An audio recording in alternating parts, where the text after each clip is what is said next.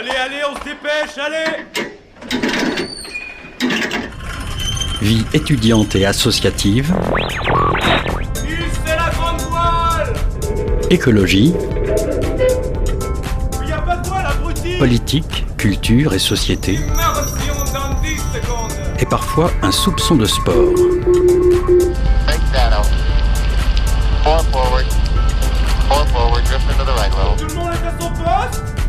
Du lundi au jeudi, 18h-19h, le sous-marin, la quasi quotidienne d'infos de Radio Campus Angers. 18h sur les ondes de Radio Campus Angers. Bonsoir à toutes et à tous. Bienvenue dans le sous-marin.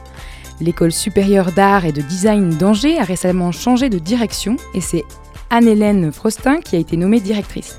Nous la recevons ce soir pour nous parler de ce qu'elle souhaite mettre en place pour l'école.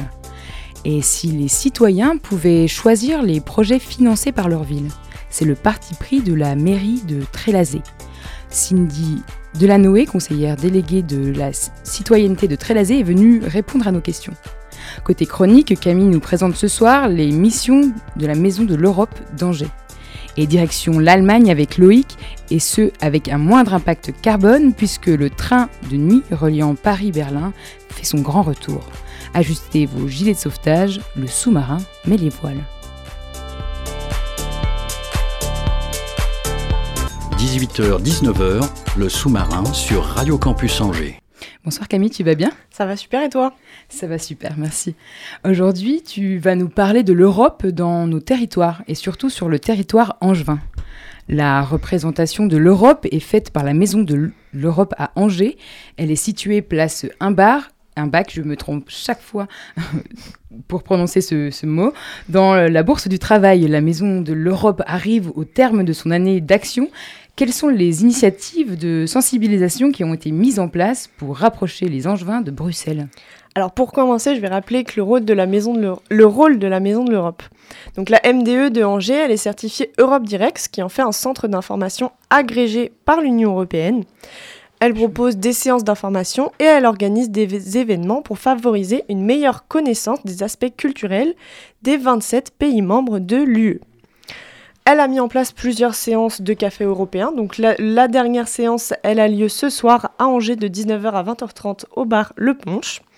Et la MDE, elle invite un expert pour parler ce soir de la présidence espagnole du Conseil de l'Union qui prend fin en janvier. Ces cafés, c'est l'occasion pour les citoyens de s'informer sur l'UE sur des sujets très spécifiques tout près de chez eux et gratuitement. Et donc les volontaires et les chargés de mission de la MDE, ils font aussi un grand nombre d'interventions dans les milieux scolaires, parce qu'on a déjà remarqué que certains professeurs pouvaient être démunis quand ils viennent à parler de l'Union européenne. Donc elle propose de les accompagner avec une approche plus ludique. Et enfin, elle propose de nouvelles émissions radio, diffusées sur Radio G et Sun Radio. Donc la MDE pense que c'est par la sensi- sensibilisation qu'elle pourra atteindre ses objectifs sur un public diversifié.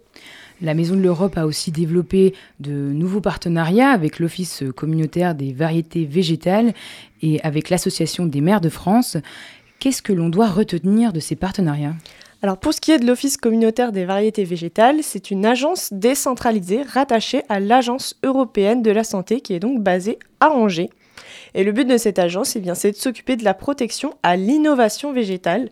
Le président de l'OCVV, Francesco Mattina, expliquait, je cite, Une des raisons de mettre les agences décentralisées dans des villes des pays membres, c'est de faire le choix d'un ancrage local et de porter l'Europe sur les territoires comme la MDE le fait.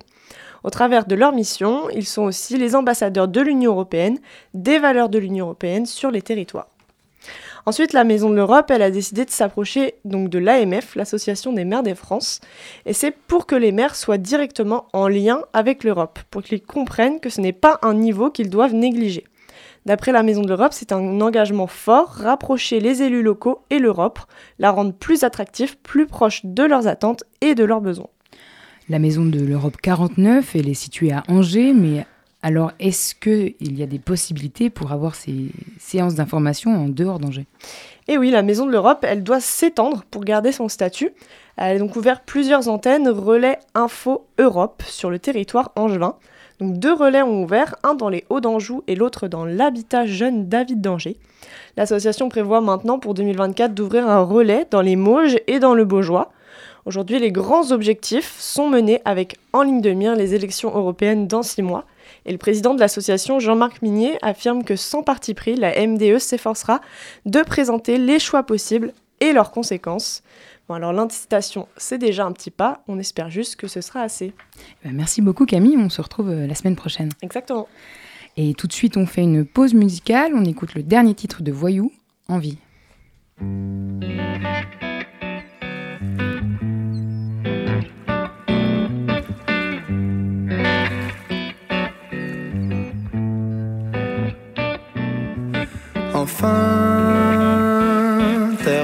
Au bout de l'eau. Fini les continents lointains, les mois de mer, moi tes bateaux. Fini le soleil en toute saison. Les paysages du soir, on rentre à la maison. Enfin, terre en vue au bout de l'eau. Ce continent-là, c'est le mien. Je reconnais le port et les oiseaux.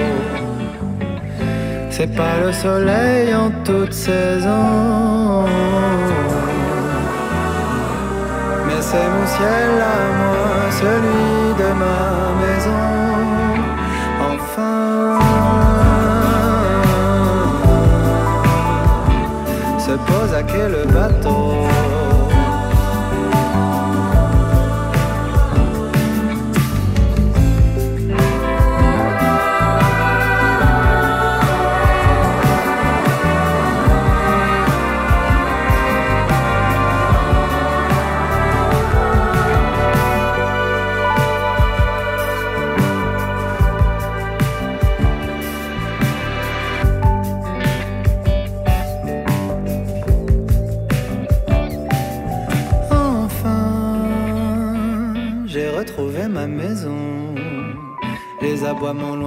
De chiens, le coucou qui répète son nom. C'est pas le calme des bateaux, mais c'est mon calme à moi, celui de ma maison. Enfin.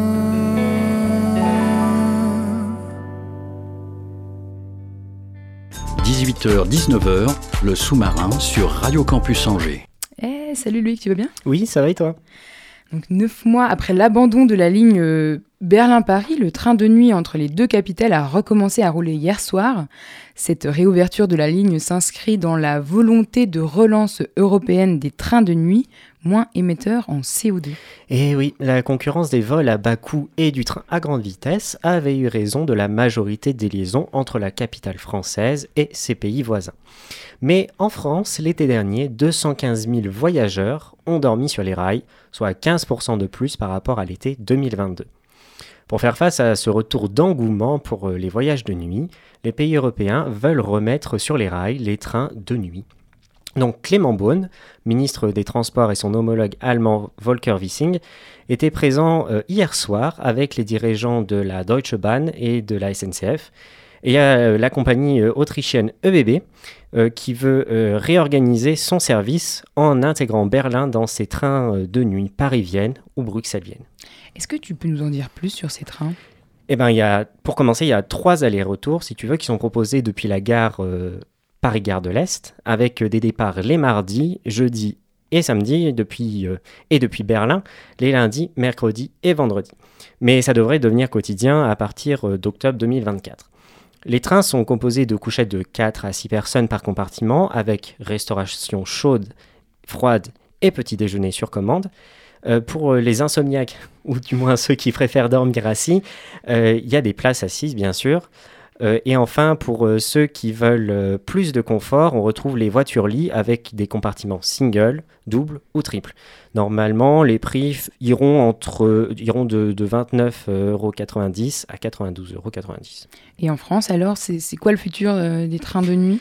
Eh ben, en 2020, Emmanuel Macron a annoncé sa volonté d'ouvrir une dizaine de nouvelles lignes d'ici 2030, un objectif confirmé récemment par le ministre des Transports.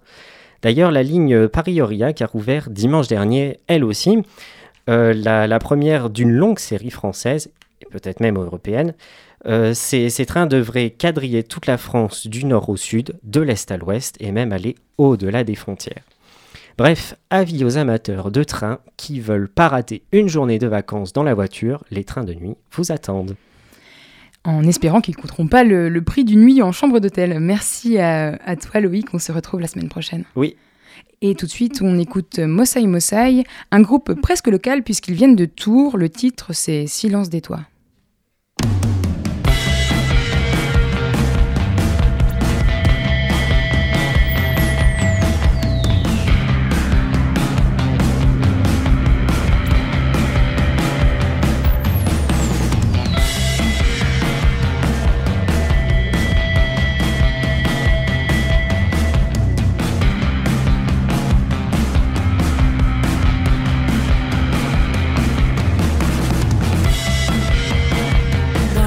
Dans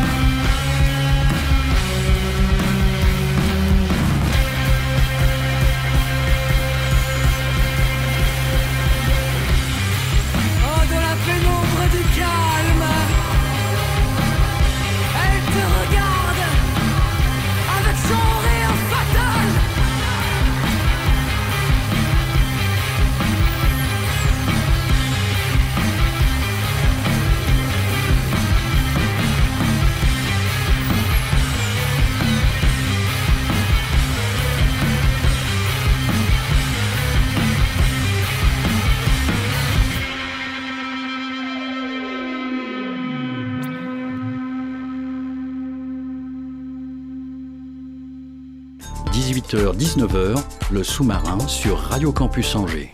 Bonsoir Martin, tu vas bien? Salut Alice, ça va bien et toi? Alors, euh, on voyage à Trélazé ce soir. On voyage, on, on va pas trop loin non plus. Hein. Trélazé, c'est juste à côté d'ici, à, à Angers. Et on va parler d'un d'un skatepark, d'un panier de basket, d'une bibliothèque scolaire ou encore de la rénovation du mausolée de Beaumanoir. Ce sont les quatre lauréats du budget participatif de la ville de Trélazé. Les résultats ont été dévoilés le 18 novembre dernier. On reçoit ce soir dans le sous-marin la conseillère déléguée à la citoyenneté de Trélazé, Cindy Delanoë. Bonsoir. Bonsoir. Alors est-ce que justement vous pouvez nous en dire un petit peu plus sur ces, ces différents projets? Et aussi peut-être pourquoi Ayoub, le lauréat euh, vainqueur, n'est pas avec nous ce soir? Euh, sur les différents projets, oui, je peux vous en parler parce qu'effectivement, euh, c'est des projets qu'on suit dès le départ, dès que les porteurs de projets déposent leurs projets, on les rencontre, on, a une mission de conseil, etc. Et puis quant à Ayoub, euh, voilà, Ayoub c'est notre jeune, plus jeune lauréat et participant cette année qui, qui avait 11 ans au moment de la dépose de son projet, qui devait être avec nous ce soir et je devais aller le chercher, sauf que par automatisme il a certainement pris son bus et du coup il n'est pas présent parmi nous ce soir. Au moins, c'est important. J'imagine qu'il est en train de faire ses devoirs à, à cette heure-ci. Ayoub, donc 11 ans d'ailleurs, l'âge minimum pour, euh, Oui. le- pour déposer un, un projet euh, au projet, enfin, au. Je perds mes mots. Au, Budget au participatif. budget participatif, pardon. Et c'est marrant, j'aurais bien aimé, euh, je ne savais pas qu'il était censé venir, mais j'aurais bien aimé lui, lui demander comment il a, il a fait campagne, parce que c'est étonnant, il a fait campagne, il a été à la rencontre des, des habitants et habitantes de Trélazé, il a notamment fait du porte-à-porte. Tout à fait, effectivement, il a été très, très moteur dans, dans sa campagne. C'est bien pour ça qu'il est sorti euh, premier euh, de, de, cette édition-là, euh, du porte-à-porte. On, les, on leur propose également à chaque porteur de projet une matinée où nous, élus, on les accompagne pour promouvoir leurs projets dans les supermarchés de la ville. Il a été vraiment incroyable, un petit peu hésitant au départ, soutenu par sa maman également, d'aller à l'approche des gens, au contact, d'expliquer son projet, le pourquoi. Et en fait, quand il a vu que ça prenait, mais c'était impressionnant de voir ce, ce petit jeune homme qui, qui allait à la rencontre de tous les gens pour dire allez voter pour notre projet.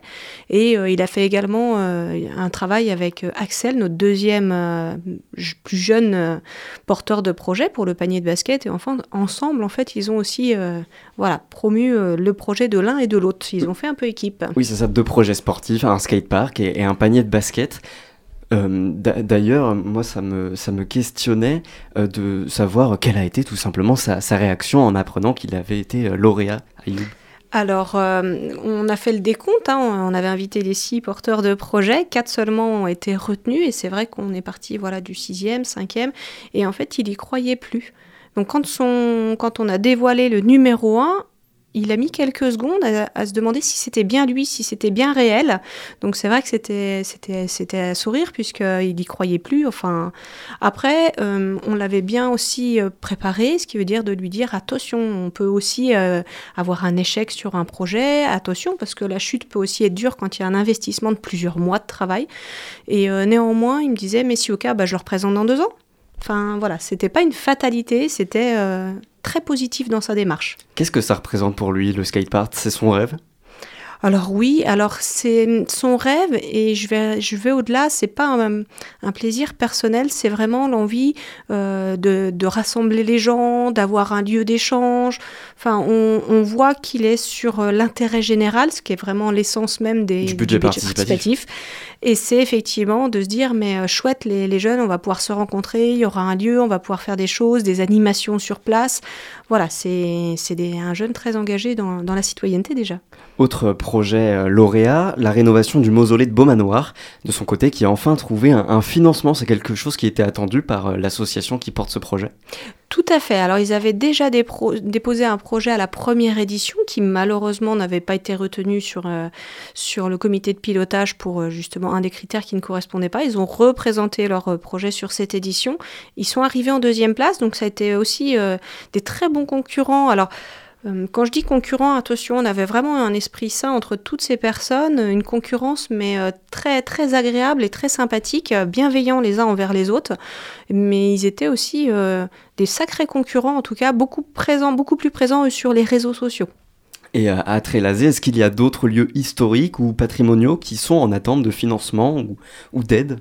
Ou c'était le seul qui en avait besoin Alors sur cette édition-là, euh, on n'avait pas eu de demande sur ces... Alors je réfléchis, on a 18 projets, je, je revois tous les mais porteurs. pas forcément dans, dans les demandes du but, enfin dans les projets du budget participatif, mais en, en- en règle générale, est-ce que vous avez connaissance de, de lieux historiques ou, ou patrimoniaux qui, qui devraient peut-être se tourner vers le budget participatif? Alors, c'est ouvert à tous. Moi, j'ai la casquette citoyenneté, attention hein, aussi euh, sur vraiment tout ce qui a trait à la citoyenneté et démocratie participative. Et euh, y a, de toute façon, il y a beaucoup de choses à faire. On voit bien, les gens s'investissent dans leur ville, dans leur commune. On voit bien que ça commence à prendre un certain essor. On l'a vu aussi en termes de participation, dépose des projets qui étaient beaucoup plus poussés. Et j'incite les gens à justement utiliser ces outils euh, d'intelligence collective pour euh, s'approprier leur ville, pour développer des projets. Voilà, on a une envie, on a une idée, on peut le faire donc euh, à sur Trélazé à partir de 11 ans, association, individuelle. Voilà, c'est ouvert quand même, c'est très très large. Conseils consultatifs également peuvent déposer des projets. Il faut que les gens s'en saisissent, c'est important. Et le dernier projet euh, récompensé, une bibliothèque scolaire. Tout à fait, une bibliothèque scolaire. Donc là, on est dans une association de parents d'élèves euh, qui voulait apporter du plus euh, aux enfants de l'école. Alors, bibliothèque scolaire sur le temps scolaire, mais pas que.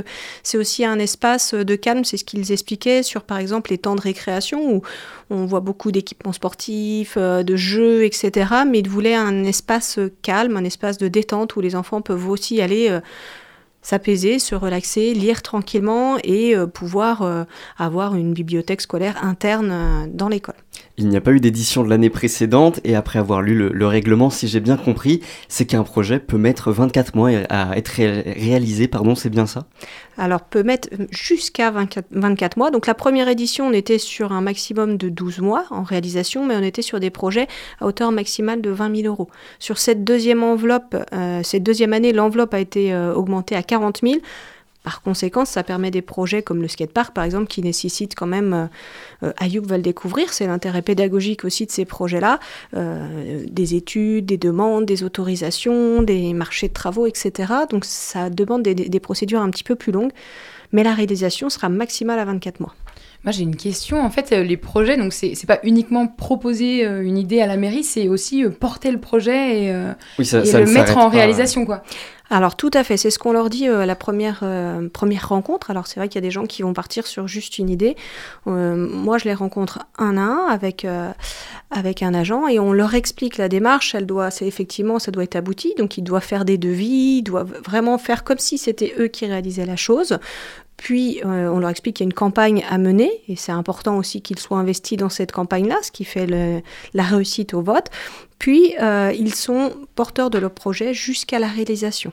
Donc par contre, là, on va arriver dans la deuxième phase. Maintenant, ils ont été euh, élus. Ils vont devenir des projets de la ville. C'est la ville qui réalise, mais par contre, du coup, ils sont toujours sollicités jusqu'à l'inauguration euh, et la réalisation de leur projet. Donc ça leur permet, il y a un aspect pédagogique, il y a un travail et un rapprochement avec les élus, mais aussi les agents, pour voir comment ça fonctionne et quelles sont les contraintes d'une commune. Euh, sur l'édition de cette année, au départ, il y avait 18 projets déposés et seulement 6 ont été soumis au vote. Tout à fait. Alors il y a des critères, euh, il y, a- un tableau de critères, il y a un comité de pilotage. Donc ce comité de pilotage, il est composé euh, d'agents, de citoyens et d'élus. Donc euh, c'est une composition tripartite. Et euh, sur cette, euh, cette- Ils ont une grille, en fait, tout simplement, avec les critères. Donc, est-ce que la personne a 11 ans ou plus? Est-ce qu'on dépasse les 40 000 euros? C'est très simple, c'est très factuel. Donc, on prend les projets et un à un, euh, voilà, le projet, il est là, chacun a son dossier. Donc, c'est consultable aussi par les personnes en ligne. Attention, euh, sur la plateforme je participe.trelazé.fr, on peut consulter les projets. Et après, ce comité de pilotage prend les projets un à un, peut solliciter un porteur de projet si des fois il peut y avoir une petite question, une petite chose à, à éclaircir. Et euh, bah, tristement, tous les projets, alors des fois il y en a qui ont simplement déposé une idée, ou on est à au-delà, ou des cofinancements, enfin il y a plein de raisons. Il y a aussi des gens qui, qui stoppent en cours. Des fois il y a eu des fusions de projets, par exemple de personnes qui avaient la même idée de projet sur le même lieu, bah, on les fait fusionner, ça peut arriver aussi. Je, voulais comprendre aussi en, en 2021, au moment de la première édition, il y a eu 51 projets déposés.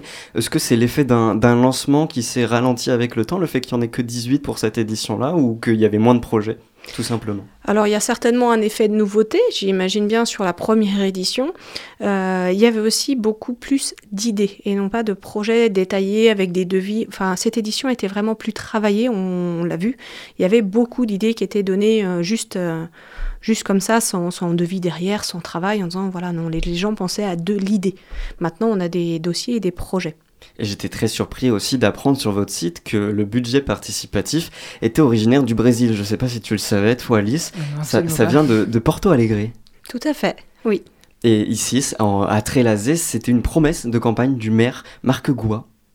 Alors, enfin, tout à fait, c'était une promesse de campagne que notre équipe municipale avait portée, euh, puisque c'est un outil euh, de la démocratie participative, c'est un des outils, et c'est vrai que notre équipe municipale est très attachée, donc je suis conseillère déléguée à la citoyenneté, mais à la démocratie participative, puisque c'est quelque chose qui est instauré sur la ville depuis de nombreuses années, avec des conseils consultatifs de sages, d'enfants, ça fait plus de 25 ans sur la ville. Donc euh, là, maintenant, on est par exemple en cours sur les assises de la tranquillité, donc on est dans la démocratie participative, mais moi je rajoute de la démocratie participative active, puisque comme on l'a expliqué avant, c'est non seulement on consulte les citoyens, euh, c'est des projets de citoyens pour les citoyens, et en plus il y a de la réalisation, il y a du travail avec eux. Donc si je vous dis 2,7%, ça vous parle? Oui. C'est la, la moyenne euh, nationale de taux de participation que vous mettez en, en avant dans les colonnes de West France, parce qu'à Trélazé, le taux y est de 12,6% de participation. C'est étonnant comme, euh, comme chiffre. Alors c'est le résultat du travail d'une campagne bien menée, effectivement, par nos, par nos participants. C'est aussi le soutien de la communication, notre service communication, euh, surtout, surtout ce- cette période de, vote euh, qui était en septembre. Et euh, ça a doublé également, ça a doublé par, par la première année. Donc euh, c'est un dispositif qui commence à être connu, euh, j'espère qu'il va être connu et qui va permettre justement aux gens aussi de, de démystifier, de, de, démystifier ces projets en disant voilà, moi aussi demain j'ai envie de ça à côté de chez moi, je veux une aire de jeu, je veux quoi que ce soit. Euh, Il y a un apprentissage aussi parce qu'on est sur euh, du budget d'investissement. Donc ça, c'est des choses qu'on explique aux porteurs de projets, la différence entre de l'investissement, du fonctionnement. Mais une fois qu'on que la personne a son idée et vient nous trouver, ben en fait, on, on peut, euh, on peut leur expliquer tous ces principes et je pense que les gens ont envie de faire. Comment on, on implique les Trélazéens justement? Alors, dans, on- dans la, la vie euh, de citoyen, euh, au- dans la démocratie au, sens large peut-être Alors, je vous ai parlé des conseils consultatifs qu'on pouvait avoir de, sages, d'enfants.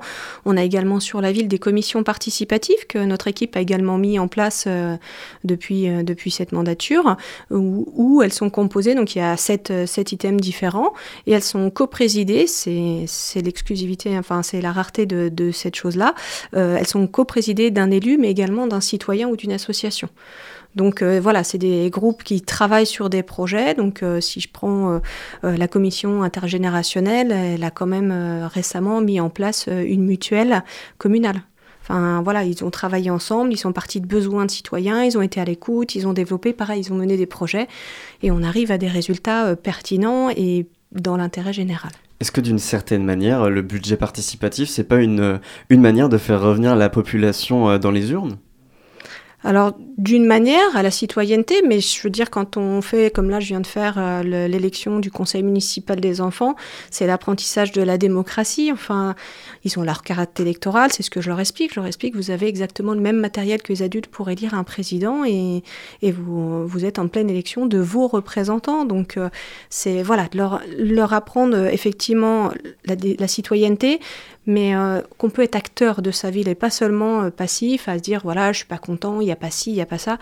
La, la consultation citoyenne elle permet d'avancer tous ensemble aussi et c'est ça qui est important. On a besoin de leur apprendre aux adultes? Alors apprendre, réapprendre, euh, la confiance, euh, ça s'instaure, mais euh, je pense qu'on a la chance d'avoir, nous, une équipe municipale, en tout cas très proche du terrain, que ce soit notre maire, mais notre équipe ensemble. Voilà, on est, vraiment dans l'écoute active. Là, par exemple, on est en pleine phase de- des assises de la tranquillité, vous avez dû voir sur notre plateforme également, où on est dans la concertation, dans l'écoute, et on avance ensemble pour eux.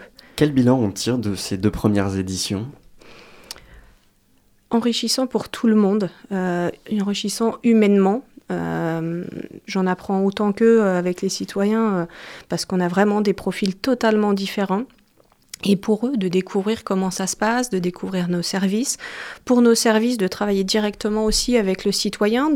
Donc les citoyens voient l'expertise qu'il faut de la part des agents, parce que euh, les agents territoriaux, c'est pas pas toujours des postes évidents. Et du coup, là, de travailler avec eux, de se rendre compte l'expertise qu'ils peuvent avoir. Enfin, il y a vraiment un intérêt pédagogique et derrière, il y a une réalisation utile pour tous.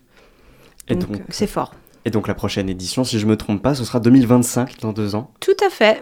Alors, attention, je dis toujours oui, euh, sous réserve, parce qu'il faut rappeler que euh, un budget comme celui-ci, c'est voté. C'est voté, c'est décidé par un conseil municipal, donc euh, c'est le principe du vote. Normalement, oui. Il est trop tôt pour déposer son projet, alors j'imagine. Tout à fait, ce sera, euh, ce sera euh, début de 2025 si, si le vote euh, du budget 2000, fin 2024 euh, est positif. Et est-ce qu'on réfléchit à, à thématiser le budget participatif ou alors, on- comme euh, cette année, on, on laisse ouvert aux, aux différents sujets, thèmes qu'on veut idées? Alors c'est vrai qu'on en tire à chaque fois des, euh, des évolutions, comme par exemple, euh, quand je vous disais l'enveloppe de 20 000 euros sur le projet, on a vu que c'était limitant pour certains projets. C'est des choses qui peuvent évoluer. En fait, on s'adapte. euh, le comité de pilotage valide ces évolutions fonction des remontées qui nous sont faites euh, des agents et des porteurs de projets, du terrain. Enfin, voilà.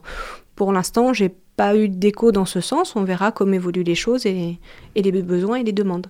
Merci Cindy Delanoë, conseillère déléguée à la citoyenneté de Trélazé, d'être venue nous parler des lauréats du budget participatif de la ville de Trélazé. Merci à vous pour votre invitation. Et merci à toi Martin, on se retrouve euh, demain. Tout de suite on écoute euh, Actress avec le titre euh, Push Power. Push power.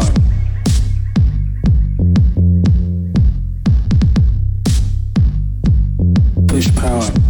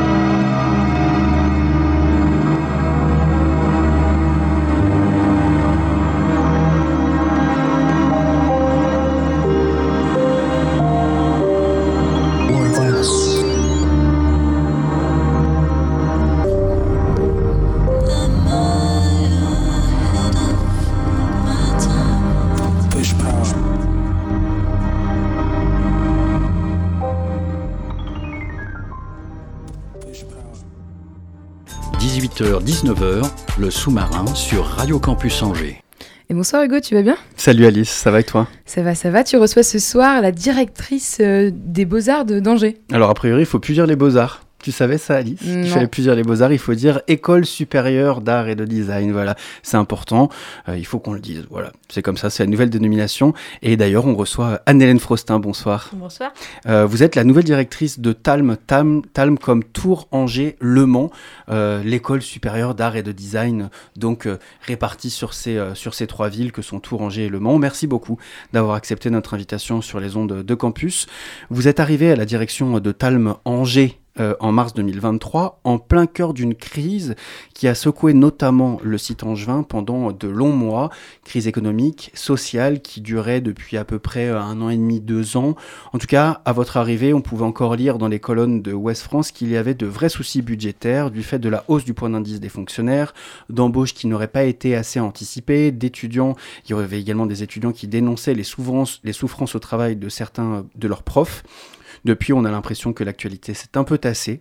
Euh, quel était votre constat sur la situation lorsque vous êtes arrivé à la direction du site euh, Talmanger? Alors, merci déjà pour euh, l'invitation. Je suis très heureuse d'être là. Euh, quand je suis euh, arrivée, donc quand j'ai postulé euh, en connaissance de cause euh, de ce site euh, et de, des conditions euh, euh, dans lesquelles se déroulaient le- les enseignements, euh, et la chose que j'ai annoncée au départ, c'est que justement j'allais dresser un constat pour euh, ensuite proposer peut-être euh, des pistes d'action pour euh, améliorer la situation, qui, comme vous l'avez dit, est d'ordre très divers sur les difficultés que rencontrent les écoles.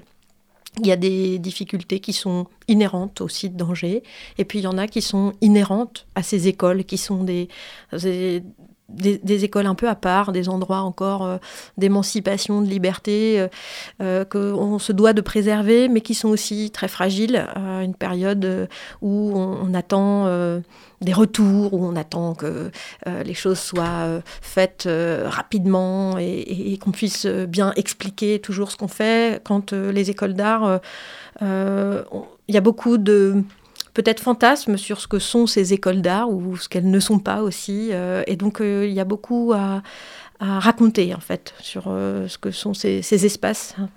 Pourquoi ça n'allait pas euh, sur ce site euh, de Talmanger? Euh, ça, n'allait pas parce que quand on dit qu'il y a une crise de gouvernance, c'est qu'il y a eu une difficulté entre.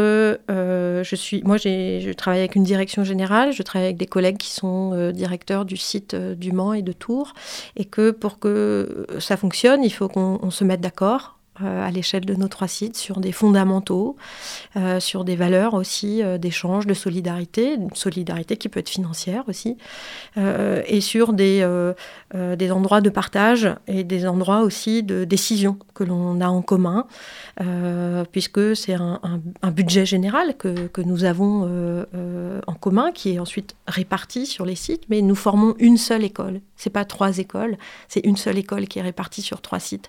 Et en fait, bah, si cette histoire, elle, si cette- cet accord en fait dysfonctionne à un moment donné entre des personnes, bah, malheureusement, ça a des effets importants de, dysfonctionnement et donc de, bah, de difficultés et d'empêchement en fait hein, de, travail, de communication aussi. C'est-à-dire euh, la difficulté, elle part surtout au départ de, euh, communication mal comprise, de, personnes qui ne sont pas d'accord aussi clairement, il faut le dire, entre une décision euh, de l'EPCC, c'est-à-dire cette école multisite. Hein, EPCC, c'est un terme un peu technique. toutes les écoles d'art en France, pour qu'elles délivrent des diplômes indépendants de master ou de licence, on doit être des établissements indépendants, on doit être évalué par une haute autorité indépendante de l'évaluation de l'enseignement supérieur. Et donc, euh, bah, il y a des choses que nous sommes obligés de faire. Euh, et, voilà, la difficulté, elle a été euh, au départ, je pense, liée entre autres à des désaccords hein, entre des directions. Et l'autre difficulté, elle est euh, euh, structurelle, c'est-à-dire euh, nos écoles aujourd'hui sont certes des établissements autonomes. Qui dit autonome dit qu'on doit trouver une partie de nos propres ressources. Le reste de nos ressources financières, on est des établissements publics, donc ce sont les collectivités, les métropoles, le ministère, les DRAC, euh, ministère de la Culture décentralisé, qui nous, qui nous financent, qui nous accompagnent. Mais bah, vu les temps qu'on traverse, euh, euh, euh, cet apport financier, ce soutien en dotation financière, il n'est pas extensible à l'infini. Et donc, euh, vous disiez, des presse, ouais, vous disiez dans la presse que vous aviez besoin d'un fonds d'urgence pour faire face euh, justement à l'inflation et à la, po- à la hausse du point d'indice euh, des fonctionnaires. Est-ce que vous l'avez obtenu ce, On a obtenu en fait du ministère, donc ça c'est l'ensemble des écoles d'art qui se sont rassemblées. Euh, et de l'ensemble du ministère on a pu obtenir une petite partie euh, de, ce que nous demandions, euh, qui n'est pas suffisante, loin de là. Elle nous a permis euh, d'écoper, d'écoper, euh, voilà, ce qui est les- difficultés que nous avons. Euh, elle nous a permis de faire face euh, à l'urgence dans, dans le site, mais il faut penser à l'avenir, c'est-à-dire c'est plutôt sur les années à venir. Comment est-ce que là nous allons poursuivre financièrement? La question est entièrement posée. Elle n'est pas posée que sur le site d'Angers, de Tours du Mans, elle est posée à l'échelle nationale, Mhm. à la ministre. Quelles ont été vos premières mesures euh, Qu'est-ce que vous avez mis en place, vous, pour passer à autre chose? Bah, du, des espaces de dialogue. Quand euh, le dialogue il disparaît, euh, il crée de la tension, il crée de l'incompréhension et puis il génère du mépris aussi. Euh, on se sent euh, pas respecté dans son travail et ses fonctions et ça c'est tous les corps de métier. Donc ma première réponse ça a été de remettre un espace possible de dialogue et euh, d'être moi dans un, un espace d'écoute envers tous ces personnels qui ont effectivement été en souffrance euh, au travail, Euh, puisque quand il, y a, quand il y a un désaccord profond dans, à la tête, on va dire, du, du bateau, il ne peut pas avancer correctement. Et donc il faut, il faut refaire état de ces désaccords, il faut refaire état des difficultés, il faut voir celles qu'on est en capacité de résoudre et puis celles qui vont prendre plus de temps. Donc mon travail, c'est un travail, euh, euh, ça a été de recréer voilà, des espaces possibles, d'écoute des personnels. euh, Beaucoup de RH. Beaucoup de RH, exactement. Hmm. Euh, toujours grâce à nos confrères de, de West France, on apprend que l'ESA de Talm est financé principalement par les agglomérations euh, d'Angers, Le Mans et Tours, pour un total euh, pour Talm de plus de 6 millions d'euros. Euh, Est-ce que vous avez pu avoir la confirmation que ces sommes allaient au moins être reconduites? En fait, les, les sommes. euh, Est-ce que vous pouvez juste reposer la. Oui, est-ce que vous avez pas- la, la confirmation que ces sommes, donc en tout ça représente à peu près 6 millions d'euros, euh, mais pour le site d'Angers c'est à peu près euh, 2 millions 5 si je, si je ne m'abuse, Euh, est-ce que vous avez la confirmation que les collectivités locales allaient réinvestir Oui. au minimum cet bien argent-là? sûr, bien sûr. Il y a, en fait, là-dessus, je suis pas du tout inquiète. On est des écoles soutenues fortement par nos trois collectivités. Euh, c'est des collectivités qui se posent pas la question de, se séparer ou voilà, euh, de, qui croient en leurs établissements, qui euh, en connaissent la forte valeur ajoutée de l'enseignement, qui est un enseignement complètement unique. Moi, j'ai même intégré le Agro-Loire Campus. je, discute avec mes confrères de direction d'école d'ingénieurs et, j'y ai ma place en fait. comme je suis un, endroit finalement fort d'innovation, beaucoup plus agile, euh, qui est très avancé sur certains sujets grâce à l'enseignement du design euh, notamment. Donc en fait, euh, on a une place certes à part, mais qui dit à part ne veut pas dire en dehors. Être à part, c'est cultiver sa différence et le savoir-faire d'une école d'art, bah, ça c'est et, en faire une, une forte valeur ajoutée, ça c'est mon travail. Et j'ai un rapport vraiment de dialogue qui est assez euh, riche euh, et solide avec la collectivité et mes collègues à Tours euh, et au Mans, c'est exactement pareil. Là-dessus, le, le sujet se pose parce que, comme toutes les collectivités, bah, l'inflation, l'augmentation du point d'indice, en fait, on est tous confrontés à cette difficulté et on, personne n'est assis sur une malle d'or. Donc on doit tous euh, être en, raison et en conscience. Mais euh, le dialogue est là et le dialogue, il est solide. Mais je vous pose la question notamment parce qu'on a appris là euh, courant octobre que l'école supérieure d'art et de design de Valenciennes, elle, allait fermer ses portes courant 2025. Est-ce que vous, ça vous inquiète? Ça m'inquiète plutôt sur euh, un climat général euh, de, l'enseignement de l'art et de la création en France. Ça ne m'inquiète pas par rapport à Angers, à Tours ou au Mans, euh, parce que c'est pas du tout l'endroit de discussion que nous avons avec nos tutelles. Mais c'est inquiétant plutôt sur ce que ça dit en creux. C'est-à-dire que quand une école d'art disparaît, c'est autant de professionnels euh, futurs de la création, c'est-à-dire des gens qui euh, vont être dans l'innovation, qui vont être dans euh, les en dehors, dans les interstices, ceux qui vont pousser à ce que on prenne des chemins de traverse, qui autant au- tous ces tous ces à côté qu'on cultive en école d'art, tout cet esprit d'être émancipé ou en résistance par rapport à un ordre un peu établi, qui est absolument nécessaire, et ben c'est tout ça qui disparaît.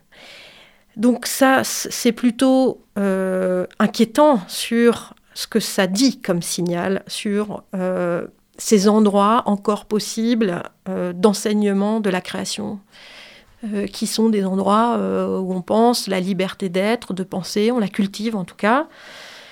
Bon, quand ça disparaît, bah, c'est- oui, ça c'est inquiétant. Et, c'est des endroits qui en plus sont plébiscités parce que de plus en plus d'étudiants et d'étudiantes frappent chaque année aux portes des écoles supérieures d'art et de design euh, à Angers, enfin euh, à l'école supérieure d'art et de design Talm, donc Tour-Angers-Le Mans, vous avez reçu plus de 1000 demandes en 2023 pour un total de 179 places. Euh, ça fait quand même, il y a beaucoup de demandes pour très peu de, très peu de places. Comment est-ce que vous expliquez qu'autant de jeunes veuillent se lancer dans des études d'art? Alors que Euh, vous venez de d'énoncer vraiment les difficultés que peut rencontrer le monde de la culture et de l'art. Parce que c'est le, c'est, un des, des rares. euh, il y a, à mon avis, il y a plusieurs raisons. Donc, effectivement, à Talm, c'est euh, 1000, ouais, vous avez dit 1000, c'est presque 1500 hein, euh, demandes euh, sur Parcoursup pour finalement peu de place. Euh, il y a une raison première, c'est que déjà, on est public. On est école d'art public, donc on est sur des coûts euh, d'inscription pour un enseignement quand même euh, euh, qu'on peut considérer d'excellence, qui est, bah voilà, que, permet une école d'art public, et que ça, cet apprentissage de l'art par des professionnels reconnus, des artistes, des designers, bah, et à portée de chez soi, à portée de main, bah, ça a une très forte valeur.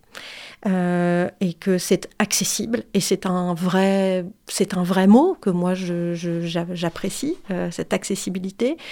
Euh, et l'autre chose c'est que la création reste un vecteur très fort de motivation de jeunes professionnels de demain, aussi parce que pendant, en faisant des études liées à l'art et au design, vous pouvez être maître je pense, euh, de ce que vous allez faire après. Vous allez pouvoir euh, euh, devenir, décider du métier que vous allez faire. Ce qui est assez passionnant dans, une école d'art, c'est que la plupart des étudiants et des étudiantes, il y en a 300 à Angers, ils vont inventer leur métier. Et ça, c'est quand même assez, assez magique. Enfin, c'est très fort. Je pense que c'est Mm. ce qui fait la force de, de nos établissements. Hmm. Vous, vous avez travaillé pendant 4 ans au sein de la direction des affaires culturelles de la ville de Bordeaux. Euh, vous avez été euh, coordinatrice générale des ateliers de Rennes. Et en même temps que vous avez rejoint le site angevin euh, du Talm, vous êtes devenue de fait directrice adjointe du réseau euh, Talm. Euh, quel regard est-ce que vous portez sur l'avenir de la culture de manière générale, euh, même de l'art, du design finalement, alors que les crises s'accentuent et que la culture et tous ces domaines-là seront probablement les premiers laissés pour compte C'est dur euh, comme question que vous me posez. Euh, c'est un regard. euh, je, crois. si je suis venue en école d'art, c'est parce que précisément c'est l'endroit où justement où, on forme. hein. C'est l'endroit où donc on peut aussi imaginer quels vont être les professionnels de demain et et, évoquer avec eux, c'est aussi euh, ce qui est paradoxal et ce qui est très fort, c'est que ce sont aussi les étudiants ou les étudiantes qui font l'école vers laquelle on doit aller. C'est eux qui nous font remonter en vrai les sujets, ce qui fonctionne ou ce qui fonctionne pas. Il faut avoir un petit peu cette, cette, cette écoute-là, un peu collée là, au, au terrain pour, euh, pour se saisir de ce qui est en train de se passer. Donc il se passe beaucoup de choses. Je suis euh, d'un côté extrêmement optimiste parce que euh, il y a de l'exigence qui est attendue. Euh, c'est des générations, c'est une génération qui est euh, exigeante, militante, engagé, euh, qui voilà, est très en phase avec, en prise avec le monde.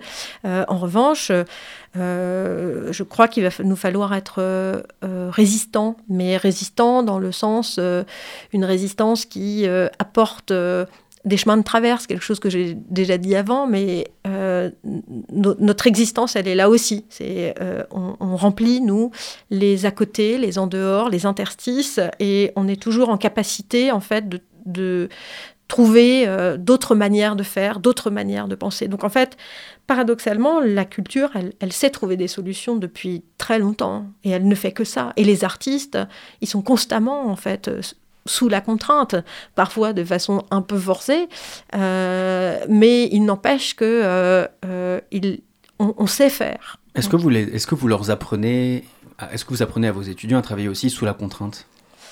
Avec bah, euh, de- notamment des contraintes financières, hein, Oui, bien ça. sûr. De fait, ils, ils travaillent avec des contraintes qui peuvent être des contraintes liées à des, à des projets, à des commanditaires, à des partenaires. Euh, euh, ça, c'est un, un élément essentiel d'enseignement. Une contrainte, elle peut être financière, mais elle peut être aussi contextuelle. Ça peut être euh, le lieu dans lequel vous travaillez, qui est une Mais contrainte. je pense aussi notamment aux fournitures, parce que c'est vrai que les fournitures, quand on est en école d'art, alors vous en proposez un certain nombre à des prix a priori euh, privilégiés euh, pour vos étudiants. Ceci étant dit, ça reste quand même un coût. Euh, pas tous les étudiants ne peuvent pas se permettre d'avoir accès à tout ce matériel-là. Donc euh, comment est-ce qu'on fait aussi pour prendre en compte la précarité étudiante pour devenir artiste? Alors, on, a plusieurs, plusieurs solutions. Il y a des solutions qui existent en école d'art depuis longtemps qui s'appellent les, les réseaux de récupératech, donc qui sont des systèmes, comme le, nom l'indique, de récupération des matériaux. Et puis, il y a des systèmes aussi. Euh, les étudiants sont des grands, les étudiantes sont des grands glaneurs, des grands glaneuses. Aujourd'hui, euh, récupérer, réutiliser, euh, c'est déjà intégré dans les écoles depuis très longtemps. Et puis nous, après, euh, notre rôle au niveau, on va dire, administration, pédagogie, c'est d'aller un petit peu plus loin que ça. Donc, y a, je peux vous donner deux exemples. Par exemple, à Angers, on travaille avec une entreprise de fabrication de bois qui s'appelle la Maison Chartier, où on récupère, en fait, on a passé un partenariat pour récupérer leurs chutes qui vont être euh, mis à disposition euh, des étudiants, puisque le bois est une matière première chère et très utilisée, euh, importante pour, euh, pour, pour leur projet.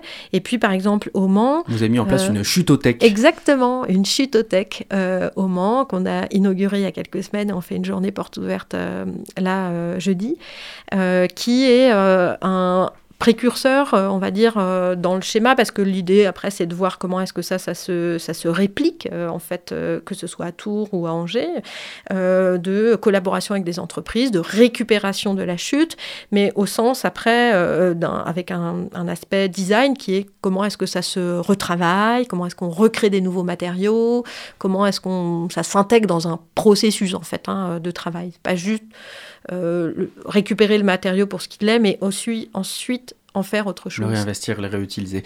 Euh, vous avez reçu un mandat de direction pour une durée euh, de trois ans. Donc vous arrivez, euh, là vous êtes à peu près euh, à la fin de votre première année. Euh, Ouais.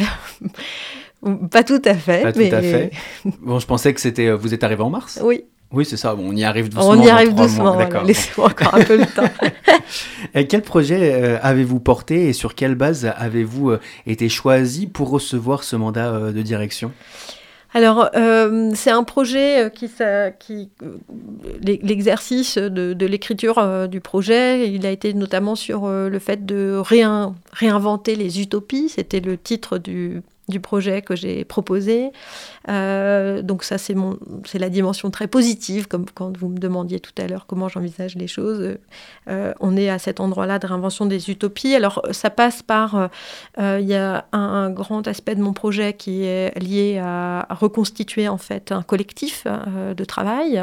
Dans ce collectif de travail, il peut y avoir un collectif de, pédag- de pédagogues, les enseignants et les enseignantes, des collectifs d'étudiants, en tout cas, et bien sûr un collectif de, collègues euh, qui sont qui constituent l'administration, la technique, euh, euh, voilà, tout ça, ça constitue une une école, une communauté d'école. Donc c'est reconstituer ces collectifs. Ça c'est déjà euh, euh, cette dimension de ressources humaines que vous évoquiez aussi euh, tout à l'heure. Et puis après, il y a un travail de réinscription sur le territoire. Comment est-ce que l'école est un endroit dans lequel se passent des rendez-vous, des événements qui peuvent être petits, grands, qui se font aussi en lien avec des partenaires. Donc c'est une- reconstituer aussi une base de partenaires un peu socle, des gens qui sont nos, nos, camarades en fait, nos, cousins euh, directs, avec euh, soit parce que c'est là où on va après l'école, soit c'est parce que c'est là où on peut être amené à travailler. Euh, donc ça va de la scène nationale, du CNDC, de Angers Opéra, du Shabada bien sûr, du repère urbain. c'est ces lieux qui sont en fait vraiment notre communauté de travail où, il doit y avoir, ça aussi avec euh, les 400 coups, euh, premier plan, donc des gens avec qui quand on est professionnel euh, de la culture, c'est des gens avec qui on fait des échanges en permanence, on fait des liens entre nos sujets. Et notre l'ambition là pour l'école d'art, c'est que ces, ces liens en fait c'est un programme un peu d'école hors les murs, c'est-à-dire on peut faire des cours euh, bien sûr dans l'établissement, mais aller assister à des séances pendant premier plan, euh, à euh, une sélection de spectacles avec le CNDC, ça peut faire court en fait. C'est- un moment où on peut rencontrer des artistes, où on peut être en rencontre d'œuvres, et donc ça, ça, c'est c'est une dimension où on fait un cours. Euh, en tout cas, on- on- pour les étudiants, il y a une phase d'apprentissage. Mhm. Donc ça, c'est deux éléments importants. Et puis, euh, euh, le troisième axe, c'est comment notre école, elle transitionne. Qu'est-ce que je veux dire par là? C'est... Comment est-ce qu'elle, euh, euh, voilà, les enjeux de la transition écologique et sociale. euh, vous parliez de, euh, ils récoltent beaucoup de choses nos étudiants. Bon bah, une fois qu'on a récolté, il s'agit aussi de la question des matériaux. Qu'est-ce qu'on, qu'est-ce qu'on en fait? Comment on les transforme? Et comment est-ce qu'on va un peu plus loin sur ces questions des matériaux, de la chute et de l'accès à la matière première? Hmm. Quels sont les, les projets à venir pour le, pour le site d'Angers qui pourraient un peu nous donner à rêver, imaginer, nous permettre de continuer à, à créer avec euh, vos étudiants et étudiantes? Alors c'est très séquencé. euh, Il y a des tas de Très séquences. rapidement, parce qu'il nous reste, j'avais pas vu l'heure, mais il nous reste 3 minutes. Ah, d'accord. Euh, bah, le premier rendez-vous quand même que je dois indiquer, euh, c'est un, un rendez-vous important qui sont les journées portes ouvertes. C'est des moments en fait où on peut rencontrer les étudiants, les professeurs et découvrir en tout cas ce que c'est que l'enseignement supérieur d'école d'art. Donc ça c'est le 2 et le 3 février, euh, toute la journée. Euh, il va y avoir en avril avec le repère urbain l'exposition des jeunes diplômés 2023. Donc là aussi rendez-vous euh, pour rencontrer un peu qui sont ces nouveaux professionnels de la culture. Beaucoup plus près, on a relancé des conférences. Donc c'est un collectif d'enseignants qui est à la manette pour imaginer des conférences et c'est à la fois des artistes mais aussi des sociologues. Donc là c'est David Qui est enseignant mais qui est aussi artiste et lithographe qui vient jeudi. Euh, au mois de janvier et de février, on aura euh, euh, Grégory Jérôme, qui est sociologue, qui travaille lui à la IR à Strasbourg. Enfin, on va avoir comme ça plusieurs rendez-vous à venir. Et puis, on a aussi les étudiants qui ont imaginé un festival qui s'appelle Il faut pas cramer, qui aura lieu en mai et que je vous invite à, à venir découvrir, qui est très joyeux. Et en tout cas, rendez-vous pour vos portes ouvertes tout début Oui. Euh, février. 2 et 3 février. 2 et 3 février. Merci beaucoup, Merci Anne-Hélène à Faustin, vous. directrice de l'École supérieure d'art et de design Talm d'Angers. Euh, merci beaucoup d'avoir répondu à nos questions sur les ondes de Radio Campus. Merci. Merci à toi Hugo, merci. Le sous-marin termine sa traversée sur le 103 FM. On remercie Claire à la technique, Étienne à la programmation musicale et Hugo à la coordination. Merci à toutes et à tous de nous avoir suivis. Nous, on se retrouve demain. On reçoit la topette pour nous parler de leur investigation sur les déplacements de Monsieur Béchu. Et on reçoit également le groupe The Bliers, lauréat du tremplin du Shabada. D'ici là, restez bien à l'écoute de Campus. Et surtout, n'oubliez pas, les bonnes ondes, c'est pour tout le monde.